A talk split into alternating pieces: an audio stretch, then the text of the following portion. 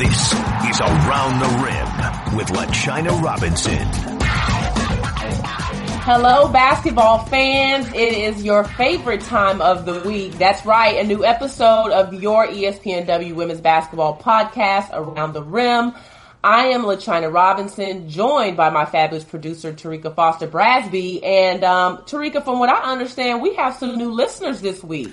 We absolutely do. Lucky us, we are now being aired on ESPNU Radio on Sirius XM Channel 84. So welcome to all you guys out there to Around the Rim.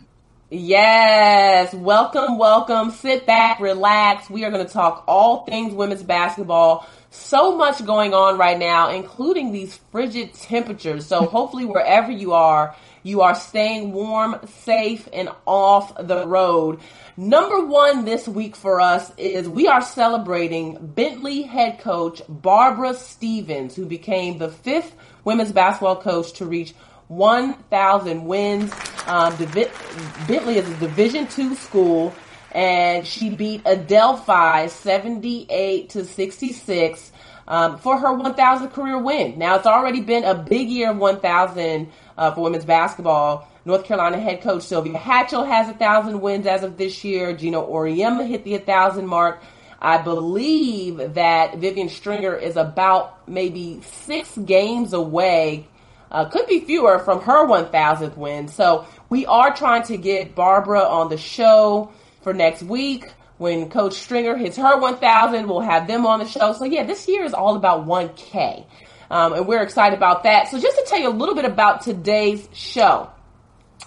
This is Lady Vol heavy, and for a lot of reasons. Number one is the SEC conference and women's basketball in general are celebrating We Back Pat Week. And it starts Sunday, January 21st through the 28th. Where we are celebrating the life and legacy of the late, great Pat Summitt through the Pat Summitt Foundation, where they look to make an impact on raising awareness of Alzheimer's disease. During We Back Pat Week, you will see schools celebrating Pat's life in various ways. And it's a special time. It brings everyone together. Obviously, the game of basketball would not be where it is without Pat Summitt. So we are remembering her during this time and on our show. So we have two seniors, the leaders of the number 6 team in the country, the Tennessee Lady Vols, Mercedes Russell, and also Jaime Nared are going to join us. They have a great story as the last 2 years of Lady Vol basketball was not what they were expecting. It's not what we were expecting, but they're back. At least I'm saying the Lady Vols are back. And we will talk to them about this year's team, their freshmen, how they've gotten back on top, and a little bit about the Vols. Also, we will talk to Tamika Catchings. Tamika, as you know, has retired from the WNBA, but she's still busy. She joined the Pacers Sports and Entertainment Organization as Director of Player Programs and Franchise Development. So we will have Tamika on the show. She's got a lot more than that going on, too. Tamika stays pretty busy, so we're excited to celebrate what she's doing in her career, and also talk Pat Summitt with Tamika Catchings. We will also talk some Big 12, and that's how we will open our show. We are, wow, so fortunate to have play-by-play and analyst Brenda VanLengen on the show. She's going to catch us up on all things Big 12 because that's her expertise. But she will also, she travels around, does a lot of SEC, and we will recap the big Monday game between Texas and Connecticut, which was amazing. So with that, we are going to go ahead and jump into the first quarter and talk to Brenda.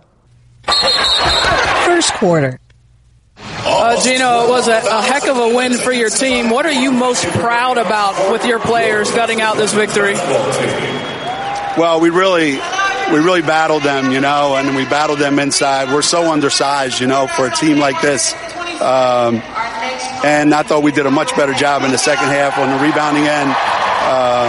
We made some big plays, It just everybody on the team took turns doing something. And, you got to be able to win on the road when you're not able to play your best stuff, I'm really proud of this group right now.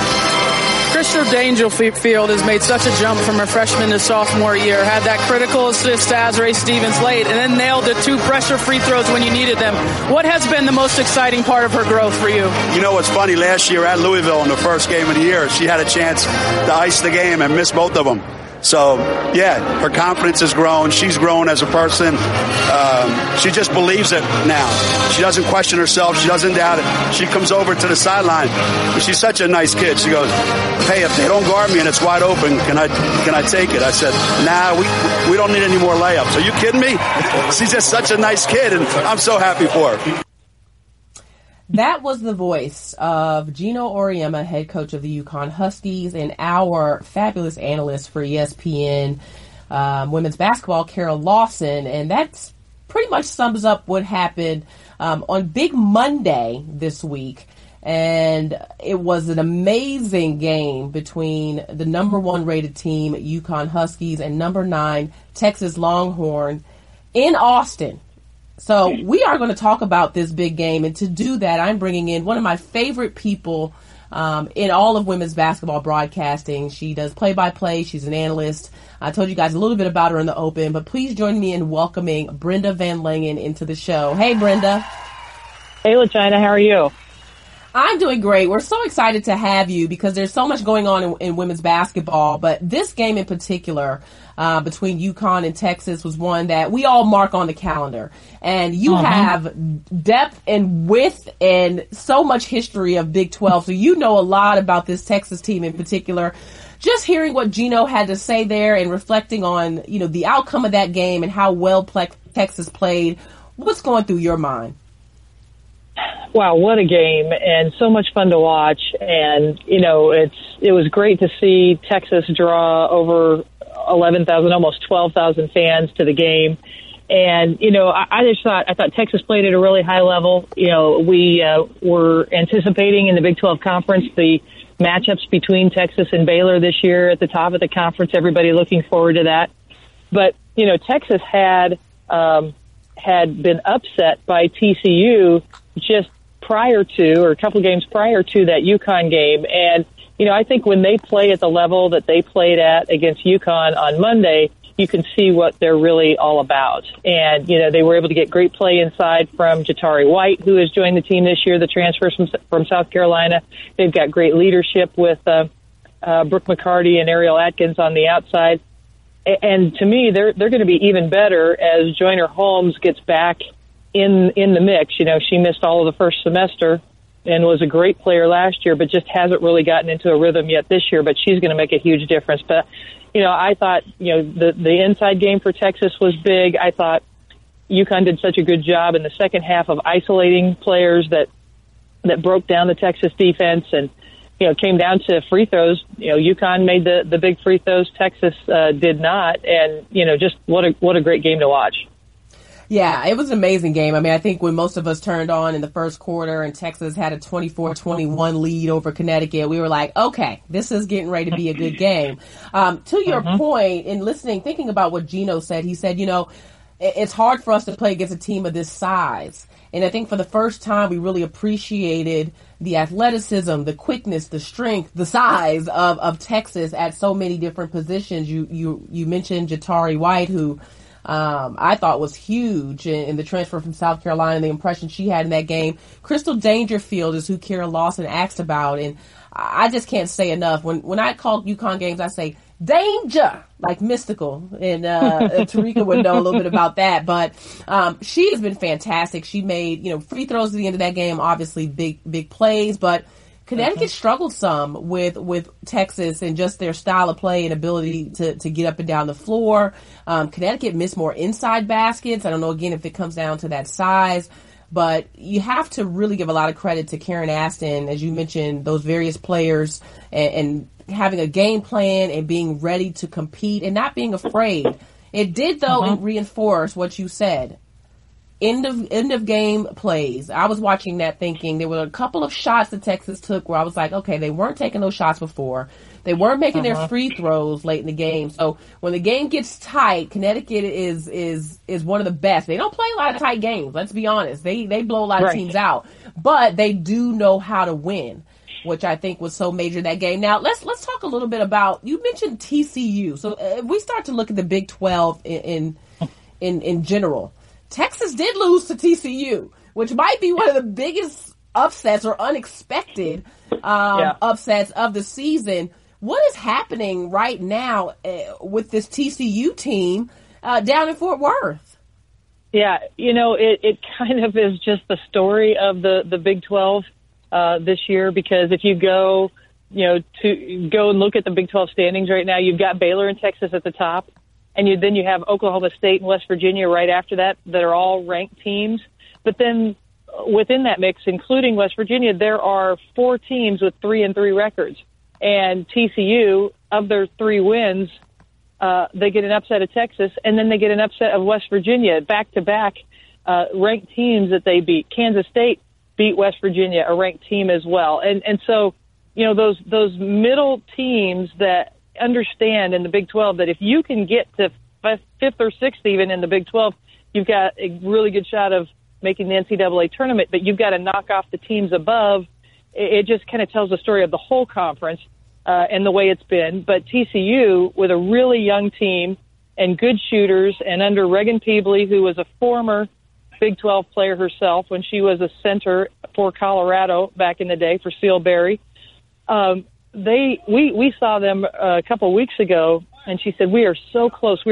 They hadn't won a Big 12 game at the time. They were 0-3, and now they've rattled off the three wins. And I think it's a combination of they've got Jordan Moore, a big kid on the inside.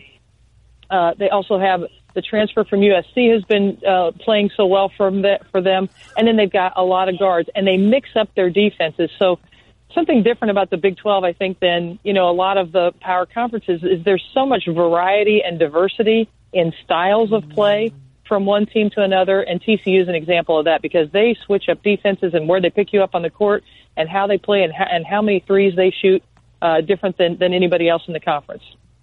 Yeah, you mentioned, I mean, K-State, TCU, those were not the teams we've been talking about. We were a little surprised about Oklahoma State, with the addition of Lauren Goodwin and how they were able to elevate. West Virginia is an interesting team, because there's a great piece actually right now on ESPNW about just West Virginia, the injuries and everything that's happened with them.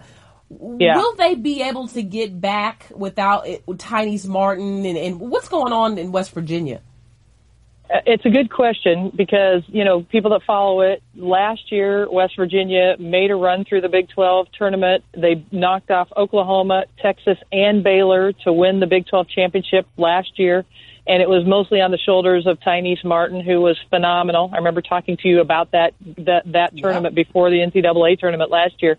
And so everybody was anticipating, okay, bringing back Teana Muldrow and Tynice Martin and all these veteran guards, boy, West Virginia is going to be really good this year.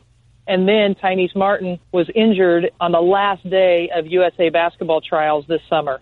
And they really thought that she would be back by the Big 12 competition. So West Virginia went undefeated in non-conference play. Christina King, who last year as a junior college transfer was kind of finding her footing in the offense and trying to figure out where she fit, this year is playing so much better. And all these guards, they were playing great in non-conference play, but they were anticipating Tynice Martin joining, and she's had some complications and has not been able to join. And then Christina King breaks her foot, and she's out for a couple of games. So they lost their first two games of the year with her on the bench, and then when they got her back, she recovered, or they recovered, but it was still, is Tynice Martin coming back or not? And so I think that's been a big question for them, but I think they're going to recover. And I like their guard play overall. Teana Muldrow has been terrific. And then they added Naomi Davenport from Trinity Valley, who is a special scorer. And so she's added that scoring that they missed with Tynice Martin. And as long as they can keep everybody healthy that they have, they've got a great starting five and top 6-7 kids. But it's really the injuries are going to, you know, be the question mark for them and their depth. Yeah, I, I definitely was disappointed that we wouldn't see Tynice Martin already on the court. You know, I mean, I just, because of the year she had last year, you know, you hate for a player to get hurt during USA basketball, but you're right. And Teana Muldrow has stepped up. That story is on ESPNW.com by Michelle Vopel. So we'll definitely keep our eyes on the landscape, but I can't let you go, Brenda, without asking you. Well, first of all, just so fans know, the big matchup that Brenda referenced between Baylor and Texas, I think, is going to be one to watch in the Big 12. That's going to be January 25th on ESPN. So we will all have our eyes peeled on that. But I wanted to just go through a couple of storylines, Brenda, and you tell me what stands out to you, because there's a lot going on right now in women's hoops. So, you know, Louisville's a surprise story. Obviously, they were fantastic in their win over Notre Dame. I mean, wow, what an environment, what a performance. Mississippi State is still undefeated. Those are three undefeated teams, UConn, Louisville, Mississippi State. Victoria Vivians is playing fantastic.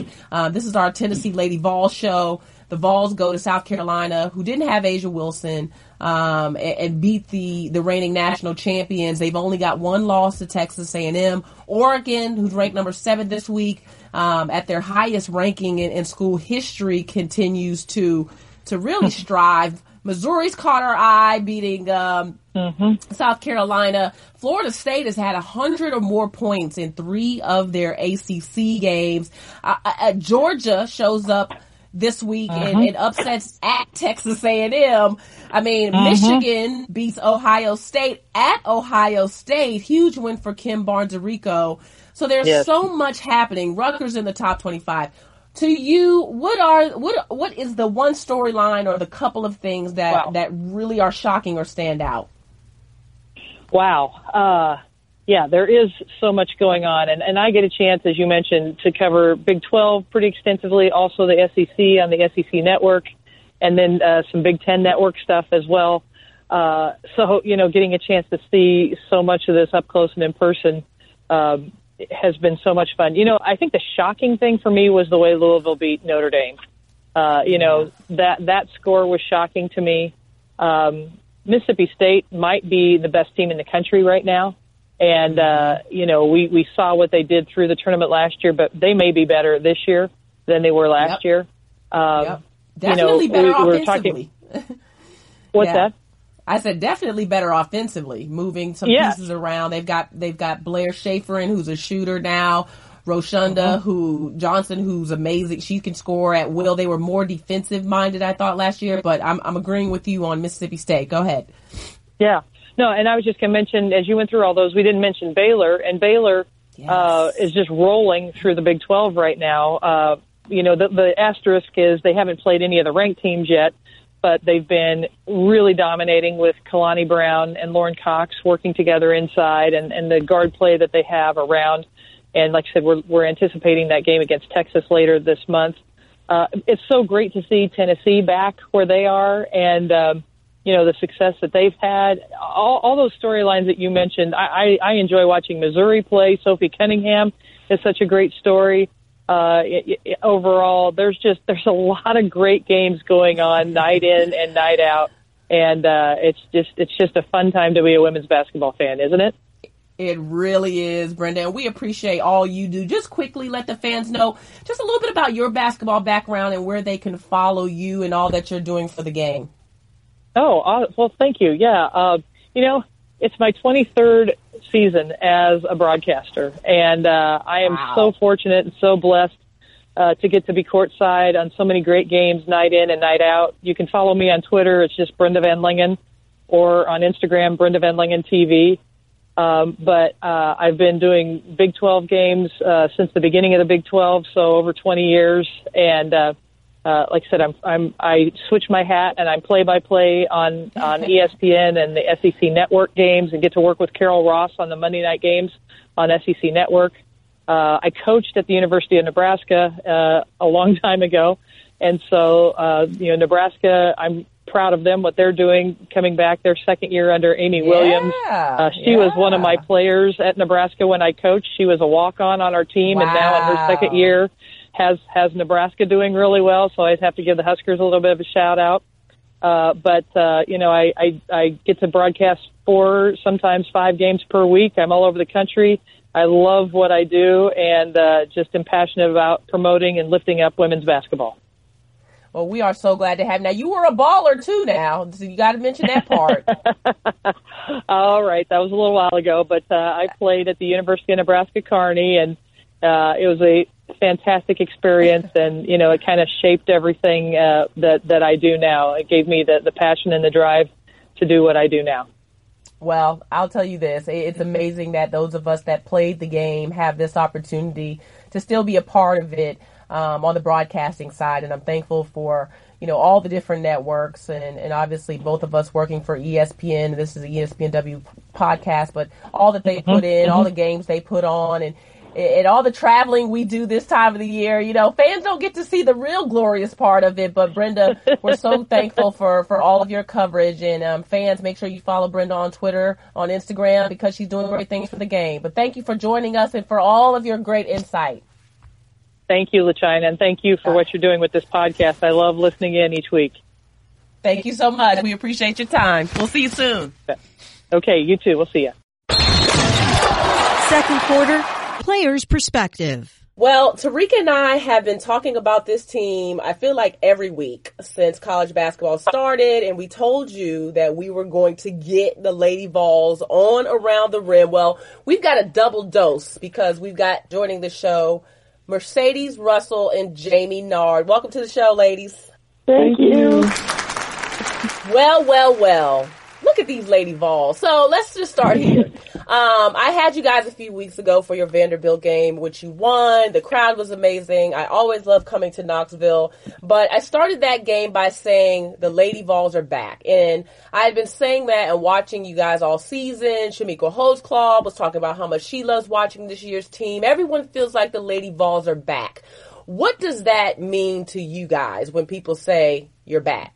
It means a lot, especially with our past couple years and how they've gone just so up and down. So, I mean, it means a lot to say because of our tradition that we're back and we're finally playing the way we're capable of playing and the way we should be playing. So, I mean, it means a lot, but we still have a lot of season to go. I think we've started out the season great, but we still have so many games left to just keep playing the way we're playing and to even get better. You mentioned the last couple seasons, and, you know, I was actually listening to an interview with you, Jaime, when you were talking about what you felt like had gone wrong in the last couple seasons. You know, you guys weren't playing hard, you weren't playing together, you weren't consistent. You talked about leadership, and even that people were questioning if you guys wanted to win. Mercedes, how did you guys right those wrongs, or how did you guys get the ship back on track after those couple of seasons of some letdowns? I mean, we just kind of, you know, we knew that the past couple of years weren't normal for Lady Vol basketball, and we knew that this year had to be different. And, I mean, credit to our freshmen. They're an awesome class coming in, and then we have just a great team overall. I mean, me and Jaime leading as seniors, and then Mimi Jackson has had a great year. We have Sheridan Green on the roster, and she's just an awesome physical player. And I think you can just really see just how much we enjoy playing with each other, just playing together every single game this far. And I know we're, you know, almost halfway there, but, I mean, the season has been really, really, really fun this year. Yeah, it's obvious that you guys are having fun, and you mentioned those freshmen. We're going to get to them in a minute. But it's obvious that you guys enjoy each other, you're having fun. There just seems like this level of togetherness that, again, wasn't there previously. Now, when it comes to leadership, in my opinion, you guys are definitely the anchors. Jaime, talk about intentionally growing as a leader. I know that, you know, you went to Vietnam. You know, I'm sure both of you have had some different leadership experiences, but how did you come back into this season a better leader than you had been previously? I think over the course of our 4 years, our roles have kind of changed within our team. And I know that the past couple of years we've kind of been asked to lead in more ways than me and Mercedes have been comfortable with in the past. We're both very quiet, kind of nonchalant, and we've kind of had to step out of our comfort zone and lead in certain ways. I think the class that I took this summer and over the course of the year kind of helped me as far as authenticity as a leader and just so many things that teammates look for, being able to trust you and just so many things that I felt like we needed to grow in order to help our team. I think our team trusts us, which is why we've been able to lead them the way we have been. And I think a part of us being leaders is us being able to listen to other people as well when they have things to say or things they see out in the court. I think it really helps us that we're able to hear what they say and kind of help them and even side with them when we agree with them. So just being people that listen as well as lead, I think that is something that helped us this year. So that's a great point about listening and the relationship, especially with so many younger players coming in. And you guys brought in the number one recruiting class, and boy, have they been fun to watch with, you know, Renaya and Hayes and Avina Westbrook. And speaking of Westbrook, what is in the water in Oregon? I mean, y'all are just, I mean, seriously, all seriousness, like my brother actually goes to a very small school in Oregon. So I've been there quite a bit. He's in McMinnville at Linfield. But what is it about Oregon girls basketball that y'all are just so strong on the map right now? Maybe it's the water. That's a real question. Maybe it's the water. I think it's the water. Okay, so y'all are sticking with that. Right. So Evina's been balling, but this freshman class, is there something that they have brought to you guys that you feel like has also helped to kind of elevate you right now? Their competitiveness, their willingness to want to get better. They're always in the gym, and their attention to detail. I think that's what separates them from a lot of freshmen. I think if they make a mistake, they really do their best to not make the same mistake again, and they've just done so well as far as listening, working hard, and doing everything the coaches and everything their team has asked of them. They're super talented. I think they have so much potential as far as what they're going to do in the course of their 4 years here. So I'm excited to what they can accomplish because they're great players and they're good people, which makes it even better. So you guys started this season 15-0, and I was looking at, you know, just the different teams, Tennessee teams, which as many great teams as there's been, there haven't been many that started 15-0. But there's only three before you guys, and one of them was national champions. Looking at your schedule and kind of where things are now. Now you have dropped one game. You lost at Texas A&M.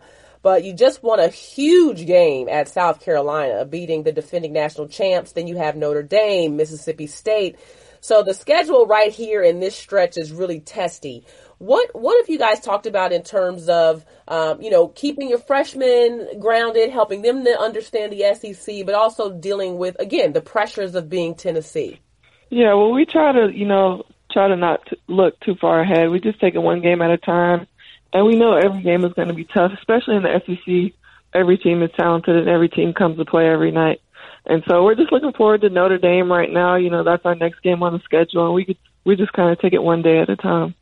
And this is a great week for women's basketball, but also especially in the SEC because they do such a great job of celebrating We Back Pat, which is a time that we have designated in women's basketball to acknowledge the late, great Pat Summitt.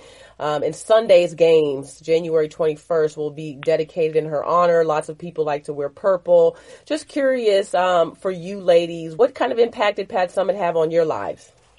I mean, you know, one of the best coaches to ever coach the game of basketball, not just women's basketball, but the game of basketball. And I think her character just speaks volumes, not just on the court, but off the court. She was an amazing person. So I think her impact has been tremendous, not just, you know, on women's basketball players, but on the whole community or just everyone in general. Yeah, I agree. I think just her impact on us as basketball players, especially being younger. When I was younger, I used to always watch Tennessee. In fifth grade, I told people I wanted to come here and play for Pat Summitt. So, I mean, just the kind of person she was. You always talk about people around here. I know a lot of people don't get to be in Knoxville, but everybody that has encountered Pat always talks about what a good person she was, from treating the custodians to the highest people up in the office the same way. I think that's something that, I mean, beyond basketball, that she did as a person, and that's just something that we remember and something that is just a testament to who she was. I think, obviously, as a competitor and especially as a woman, she did so much for our game, the game of women's basketball, and for girls in general, just the kind of person she was, and I think that's just something that we look forward to in celebrating this week. Yeah, I mean, well said by both of you, and It is definitely a special time because of all Pat did. I always say I wouldn't be here without everything that Pat Summitt did. I love women's basketball because of who she was and how dedicated she was to the game. So thank you guys for sharing those thoughts. Now to wrap up just a little bit here, both of you are looking at futures as pros. I'm just curious how much you keep up with the WNBA and what excites you about the next level of basketball. I love the game of basketball. I've always said I want to play for as long as I can just to. I love playing. I love the team atmosphere. I love just enjoying this game for as long as I can. God willing, I'll be able to play for a long time. But, I mean, the WNBA is just – it's such a fun league. I think it needs more publicity and other things, but that's a different story. But I think I just love this game, and I love watching how competitive the WNBA is and how good the players are, and I'm looking forward to it. And Mercedes, you came back to school. You could have left and been playing in the summers, but you wanted another season as a Lady Vol, which I love. How about you in terms of the WNBA? Favorite players, and do you follow the league? Yeah, I'm definitely excited. I mean, obviously college is something you can't experience again, so that's really why I came back. But, yeah, I watch a lot of the WNBA. There's a bunch of great players, a lot of great coaches, obviously, in the league, and I'm excited for, upcoming opportunities. But, some of the players that I watch a lot of bigs, Sylvia Fowles, Tina Charles, a little bit of Griner, but I also watch, I watch my Lady Vols, so I watch CP, I watch NECA. I watch just a lot of people, and, the league is just so fun to watch. Obviously, like Jamie said, needs a little more publicity, but, I think it's growing as time goes on. And I'm just excited for the future. Well, you guys are definitely doing big things this season, and I look forward to watching that as well as what happens with you guys next. My last question for you, I have to ask this because it's always something that I'm wondering from the outside looking in, is I don't know that there's a team that is under the spotlight more, under the magnifying glass, always, people are always talking about the Lady Vols, giving their opinions, whether we want them or not, that kind of stuff. Now that there's social media, everybody's a coach. How do you guys deal with that? That right, exactly. How do you guys deal with that aspect of it? Just the fans, everyone weighing in on you, your coach, the program, some of those pressures. You guys seem so mature in how you've dealt with all that. How have you managed that aspect of being a Lady Vol? Obviously, everybody always has their opinion on us as players, on our team, on coaching, on it, really everything. I can't tell you how many questions I've been asked on our team and program and other programs too, like football and basketball. I can't tell you how much. But, the biggest thing I could tell them is, half the questions I don't even have an answer to. I'm like, I don't know. I don't know what to tell you. Like, I think people just have so many questions, and I think it's not all bad because at least they're wondering about women's basketball, and at least they're asking questions and really wanting to know what's going on when, the past couple years really. But I think when they have questions, it's not all bad that they're wondering and talking about it, but sometimes it's just, you just have to deal with it. It comes with being a Lady Vol, comes with playing at this university and under the tradition that we have. So, you just have to deal with it. Yeah. Mercedes, how about you? Yeah, basically, you really just got to get used to it. People are entitled to their own opinions. So, they could say whatever they want to say. Just like Jamie said, we get questions sometimes not even about us, just about the university or other sports teams. But, it's just something you got to deal with. Like she said, it's not going to go away, so there's really nothing we can do about it. Yeah, you guys are right. There has been a lot happening at the university and in athletics in general. I just wanted to know because I think it can help other young people. I just think you two are two of the most mature. You great role models. I love the way you carry yourselves, how you handle yourselves, how you've grown into leaders. And most of all, I love the way the Lady Vols are playing. So keep on doing your thing. Thank you guys so much for joining the show. And I will definitely be watching, as will Terrika, and continue to represent. Okay, thank you so much. Hey fans, stay right where you are because coming up after the break, we will talk to Lady Vol and WNBA legend Tamika Catchings. Now, don't forget, you can listen to every episode of Around the Rim on the ESPN app under the Listen tab. Go, subscribe, comment, review. The same with Apple Podcasts. You can go on and leave us your notes. If you have questions for Terrika and I, please reach us using the hashtag Around the Rim. And let's not forget, if you can't get us on the podcast, we are now on XM Radio. That's the ESPNU channel 84 on Sunday mornings at 7 a.m.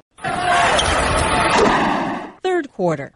All right, basketball fans. Well, we promised you that this would be a week about the Lady Vols, and we're talking We Back Pat, and we are honored to have one of the greatest, bottom line, not only former Lady Vol, but WNBA champion and former league MVP, Tamika Catchings. Welcome to the show, Tamika. Thanks for having me, LaChina. Yeah, so it is a busy, crazy time, and we're excited to catch up with you because I think the last time we had you on the show, you didn't have all of these different things going on. So you have a new role with the Pacers organization. You've got a tea shop. Catch us up on kind of what is happening in Tamika Catchings' world. Well, there's a lot going on. Like you said, just my current role with Pacers Sports and Entertainment, still engaged and involved with the Pacers, the Fever, and the Mad Ants. Of course, the Fever aren't in season right now, so really just focusing on the G-League, the Mad Ants, and the Pacers. And then, yep, I have my tea shop, Tease Me Cafe, Indy. If you have not been there, when you come through Indy, you got to make sure that you stop by, take some pictures, and enjoy some tea and some food. But also, what else? I've been doing a lot of speaking engagements, just started back commentating with the SEC Network. So, you know, enjoying that and traveling around and just, you know, my foundation, the Catch a Star Foundation, and also we're gearing up for our third annual Tamika Catchings Shootout during the Final Four. So, yes, a lot going on, but a lot of great things. Yeah, I'm excited to talk about your event at the Final Four. I was excited to hear about the reason why you do that. But going back to your role, tell us a little bit about what you're doing with the Pacers and the Fever organization. What is your day-to-day like there? Well, my day-to-day, it varies, which I actually like with not having a strict routine. But, you know, really my main focus is making sure that the players have whatever it is that they need. And, you know, looking at, for me, one thing I want to focus on is more like development off the court. You know, we have enough coaches to assist them on the court and help them with, you know, goals on the court. But as far as off the court, really looking at what is next, what is going to be the next step, and taking advantage of some of the relationships and the opportunities and networking opportunities while you're playing and while everybody still wants you engaged, and really being able to capitalize on them now so that they'll be able to help you in the long run. Yeah, that's so important. You know, we talk about that even on the college side of things, and sometimes as athletes, we're focused on what we're doing in our sport, but maybe not developing what we want to do off the court, in the community, in our career. I thought you were so good at that as a player of, yeah, I'm playing basketball, but you developed your Catch the Stars at the same time and had your hands in so many different things. I think that is just fantastic. So your SEC is crazy right now. We were just talking about it and how, like, the upsets, everything that's happening. I mean, Georgia just beat Texas A&M, Texas A&M beat Tennessee. The list goes on and on. But let's start with your Lady Vols, because we keep hearing this phrase, and I've used it myself, the Lady Vols are back. Now, before you give me your answer, I want you to listen to this clip from Holly after one of the Lady Vol wins. Thank you very much, Holly Warlick. Now joining us courtside. Big road win for the Lady Vols. They hit you pretty hard there in the fourth quarter, but what impressed you about the response, especially from your three freshmen on the floor? Well, resilience. We've talked a lot about just being calm when the storm hit, and the storm hit, and we got a little calm. Thought our timeouts were good. They were really, really settled in, and this team is focused, and when they get focused, great things happen. When we start taking quick shots, and that's when we get a little crazy, and we started that, and then we calmed down, and just really proud of our group. So that was Holly with our Beth Mowens, and she mentioned the freshmen, but also just the resilience of this team, Tamika. Are the Lady Vols back, in your opinion? I don't know if they ever went away. But, no, I think, you know, okay. It's been a lot of fun. It's been a lot of fun to watch. You know, I've had an opportunity to go out there and, you know, speak to some of the different organizations in the city, but then also being able to be around the team. And, you know, I think the thing that's come back is just the fun and the love of the game and just the way that they are with each other. And that's something that, you know, for me, we've all covered or been a part of, you know, really good teams. And I think the common thread between really good teams is somewhat of a like and somewhat of a the flow of being able to play together. You know, there's a lot of pressure on the three freshmen to produce and their two seniors leading the way, with Jaime and Mercedes doing a great job of just leading. But even from their standpoint and going back to when I played, you know, we had great leadership and great older leadership and players that, you know, we could look up to, Shamika being one, also future Hall of Fame, of course, but, you know, players that we could look up to that kind of showed us the ropes. And I think that having been through a couple of years of what they didn't want to be a part of, you know, now being able to kind of embrace the freshmen and bring them in and, you know, show them that this is really how Tennessee basketball and what it's really all about. Yeah, we had a long conversation with Jaime and Mercedes just about, you know, some changes that they had to make in terms of leadership, but also what they enjoy about playing on this team. You mentioned the freshmen. Is there one that stands out to you that's been impressive so far? Well, Westbrook. I mean, the point guard position is such a tough position. And, I mean, I've had Ace, you know, Kristen Clement and Kara and April McDivitt. And, you know, thinking Kelly Jolly back then, I mean, think about all the point guards that came through Tennessee and the pressure that was always on them to perform. And I mean, they were like they lead the ship.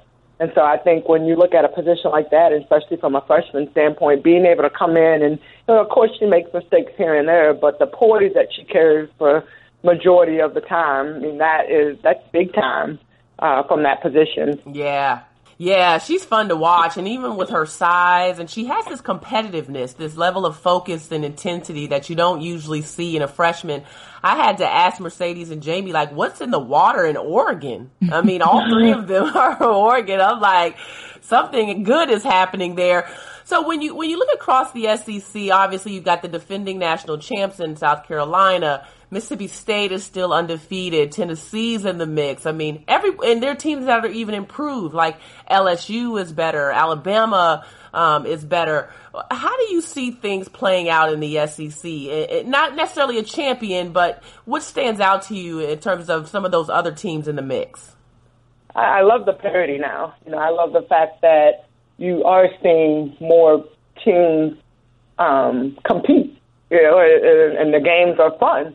And everybody, you know, going into the games, that's one thing that in previous years, it's like, oh man, when SEC time comes, anybody can win on any given night. And you're seeing that now. You know, you talked about the upsets and, you know, just the way teams are playing. But I also like that, you know, you have a lot of first-time coaches in the SEC and a lot of coaches that have been brought in to just help the program get back to the level, you know, success that they have had in the past. And so I think that, you know, with new coaches coming in, new systems being implemented, new players, you know, kind of moving around and being able to gain the confidence in themselves, like you're starting to see them to play on the court, and it's just fun to watch. Yeah, one addition in particular, I want to send a shout-out. Congratulations to Mickey DeMoss, who is on that list of finalists for the Women's Basketball Hall of Fame, who is helping Nikki Fargas down at LSU. Now, let's switch gears really quickly to the WNBA.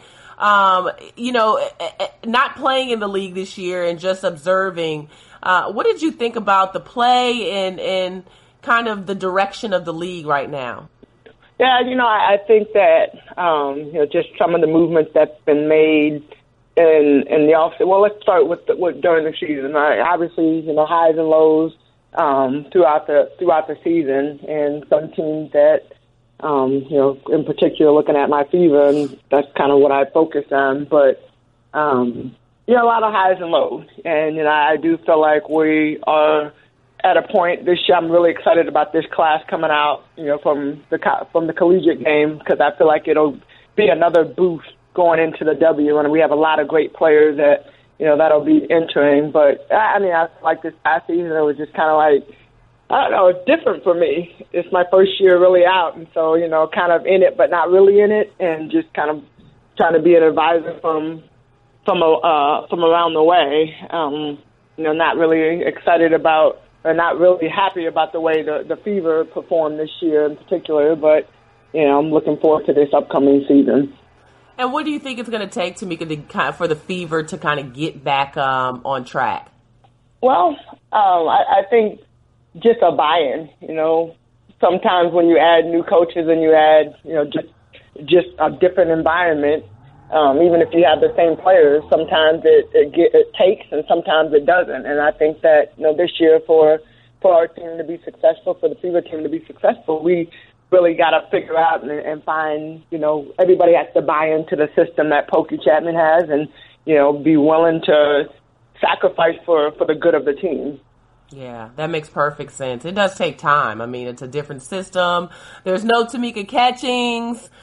We're excited for Kelly Crosskoff, who's moved on to a different situation with the organization. So we'll be keeping our eyes on it. Now, Tamika, I do have to ask you, though, the Fever don't have the number one pick, but if you did, who would Tamika Catchings pick?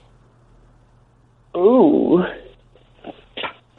Oh, you got Asia Wilson, you got Diamond Shields, you got Kelsey because Mitchell. If I tell you, okay, Bill is gonna pick them. We'll know, and we can't have. Yeah, that. We'll know who you're gonna pick. Yeah, Bill will know, and he will make sure that he takes them. So yes, we'll just let him pick I totally get that. Yeah, I know he's listening to this. So of course he is. Of course he is. Now, this is also a special time in women's basketball, not just the SEC, but women's basketball as a whole, because we are heading into We Back Pat Week, which is a week that's dedicated to honoring the legacy of Pat Summitt, as well as bringing attention to Alzheimer's awareness. The Pat Summitt Foundation was founded by Coach Summitt and her son, Tyler, for that very reason. And Tamika, you've played with her and you spent a lot of time with her, and she meant so much to the game of women's basketball. How can we continue to honor her legacy, not just during We Back Pack Week, but in general? I think it's truly an honor being one of Pat's players, but being a part of the program and just, her and her legacy.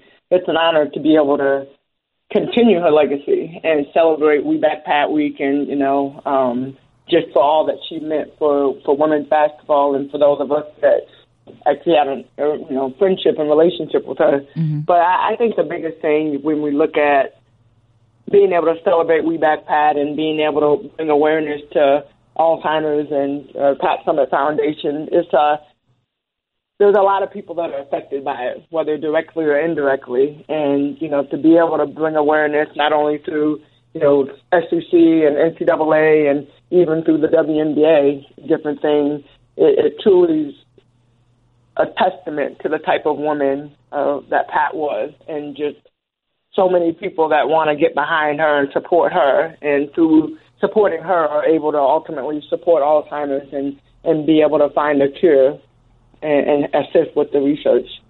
No, Tamika, you're absolutely right. I think it's important to all of us. I was just thinking, I went to Knoxville. I had a game there, and it was the first time that I had been there without Pat. Like, I had been to the celebration there in Knoxville, but it was the first time I was going to do my job. I was calling a Tennessee game, and I know that she's no longer with us. And I didn't expect to get emotional, but I did. And it just was a reminder to me that I would not be in the position I'm in without her sacrifices. But not only that, just, she was just such an incredible person, and you can feel her spirit, even when you enter into Thompson Bowling Arena. So, thank you for sharing that. And fans, don't forget to continue to support the Pat Summitt Foundation. Now, speaking of support, Tamika, tell us about what you're doing at the Final Four with your Catch the Stars camp, because this is just awesome. Yes, actually, Tamika Catchings Shootout. And This is our third year doing it, but really my main focus a few years ago, I remember I was somewhere and I was talking to a bunch of college kids and I was just like, oh, you know, they were like, one day we want to go to the WNBA, and they were just so excited to tell me this. And I was just asking, I said, oh, well, who's your favorite WNBA team? And they kind of looked at each other and I was like, please tell me you do know all 12 of the WNBA teams. And like, and they couldn't figure it out. So I was like, okay. And then probably a week after that, we were doing a camp, and I was talking to some of the younger kids, like more 7th, 8th grade, and talking to them about just one day they want to be in the WNBA. And, you know, I was like, oh, so what college? You know, I started thinking about colleges, because obviously you're not going from 7th and 8th grade all the way to college. And same thing. They were like, well, I know about UConn, and I know about, you know, South Carolina and, you know, some of the top teams in. And I was just kind of like, okay, but what college are you going to? And they really couldn't answer it. So I came up with the Tamika Catchings Shootout, really an opportunity surrounding the women's Final Four. So we started in Indianapolis, and then last year we were in Dallas. This year we're going to Columbus, and then New Orleans and Tampa in the next couple of years we're also preparing to go to. So an opportunity for young girls, 7th through 12th grade, traveling girls basketball teams to come and experience the Final Four. I just felt like it was important for our young ladies to experience the best thing that they have coming next, which after junior high and high school, you're going to college, hopefully, and, you know, hopefully you'll have an opportunity to play at a Final Four. And then, you know, my next goal down the road is to try to figure out how to get more college kids engaged in the WNBA games and getting them going to more games and, you know, some type of interactive programming around that. So I got a whole plan in my mind of kind of the transition, but for right now, you know, really excited about the Tamika Catchings Shootout, and people can go to TamikaCatchings.com to find out more information. But, you know, just super excited about what we've been able to do. First year we had about 24 teams, and then this past year in Dallas we had 60 teams. So continuing to gear up and, you know, hoping that we can make that a huge success and something that people look forward to every year to be a part of.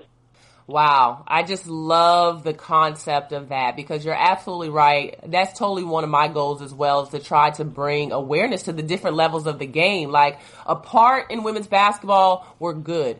But if we all come together and support all levels of the game, we'd be great, from AAU, grassroots, high school, college, WNBA. You know, we're stronger in numbers. And I think what you're doing with the Tamika Catchings Shootout is outstanding, because these young people are going to get some knowledge, and that's what they need, about their history, about, you know, all the different ways they could be watching and supporting women's basketball. You start them young, then in college they will be supporting the WNBA and vice versa. So I think that's awesome, Tamika. And fans, please go to Tamika's website, as she mentioned, figure out how you may be able to support and help the Tamika Catchings Shootout. I'm definitely going to try to stop by there, okay? Maybe give me a little dribbling drill or something, you know. I'm going to try to come through for sure. It's on your schedule. Oh, girl, but honey, for you, let me tell you this. For Tamika Catchings, the way you have inspired my life, and I talk about it all the time, honey, I would, all that stuff, please, I can figure that out. But for you, Tamika, everybody loves you, and you've meant so much to me and inspired me so much, and your support means a lot. So we definitely want to support you and your tea shop. Next time I was in Indiana and I didn't get to go by because my schedule just wouldn't allow me, but where can fans come and visit your tea shop in Indianapolis? It's downtown, but it's on the outskirts of downtown. So if you look up Tease Me, TEA'S ME, the address is on there. We just got a new website for 2018, so enjoy. And if you have any comments or any suggestions, feel free to email me or do whatever. I'm coming by. Next time I come in town, what kind of tea should I get? Oh, you should get the green tea, the Tropical Cyclone. And then we have sandwiches, too. So we have breakfast and we have lunch. We're open from 7 a.m. to 3 p.m. So it's still kind of like the cafe style, but and, yeah, we have a fireplace. So, you know, it's just it's a really cozy place. A lot of people come and just kind of hang out for the day. I know you got things to do, but yeah, we would love to have you. You don't have to do much to convince me. She said yes. Food. That was enough. Exactly. I'm coming to catch the vibe. Tamika, thank you so much for your time. Thank you for all the work you're doing at various levels to grow our game, including what you're doing in broadcasting. It's so awesome for us to have you and to be able to listen to you. Good luck, safe travels, and we will see you soon, hopefully at the Final Four. Yay, can't wait. Fourth quarter, out of bounds. All right, basketball fans, it is the fourth quarter. We've got a couple more things that we want to apprise our fans of that are happening in women's basketball. Congratulations to the finalists for the Women's Basketball Hall of Fame class of 2018. Just excited for this group. It's a very talented group. Many people who have contributed to the game of basketball in various ways. Just to run through the names quickly, Yelena Baranova, Ceal Barry, Rose Marie Battaglia, Chris Daly, longtime assistant coach and associate head coach to Geno Auriemma, Mickey DeMoss, longtime Lady Vol coach who is now coaching at LSU. Congrats to Mickey. Shamika Holdsclaw, one of my heroes. Terrika, I know that's Shamika, one of your heroes. We are so excited for Shamika, as she is one of the finalists as well. Auburn great Vicky Orr. Katie Smith, the three-time Olympic gold medalist. We are just so excited for Katie. She's been on our show before. She is now the head coach of the New York Liberty. Shout out to her on that. But we're really, really happy for Katie. Valerie Still, the Kentucky great. And then Tina Thompson, the number one pick in the inaugural 1997 WNBA draft and four-time champion, is also a finalist for the Women's Basketball Hall of Fame. So congratulations to all. And we will be keeping our eyes on the many events that are happening with the Women's Basketball Hall of Fame in the coming months. All right. Last but not least, the Women's Basketball Reveal is back. That's right. Starting this week, on the Thursday game for women's basketball, Tennessee and Notre Dame, it is this week, we will get a reveal from the NCAA Women's Basketball Committee. And what they're going to do is they will reveal their top 16 seeds so far. So the teams that they think will be the top 16 come selection Monday, they will reveal where they are as of now. Now, they will have three reveals here during the regular season. As I mentioned, one will come on January 18th. They will have another one on February 1st and another on February 19th. So it will be interesting as we will see the top 16 in order, in addition to the top four teams that would be assigned to their potential regional site as of that date. So keep your eyes on that. And that's it, women's basketball fans. We hope you enjoyed the show. Make sure you check us out next week. Again, hashtag Around the Rim on Twitter. You can find me at LaChina Robinson. You can find Terrika, our producer, at SheKnowsSports_. And again, on SiriusXM, Sunday, 7 a.m., Channel 84, ESPNU. Make sure you check us out. We'll see you next week. Thank you for listening to Around the Rim. Check out more podcasts from ESPN on the ESPN app.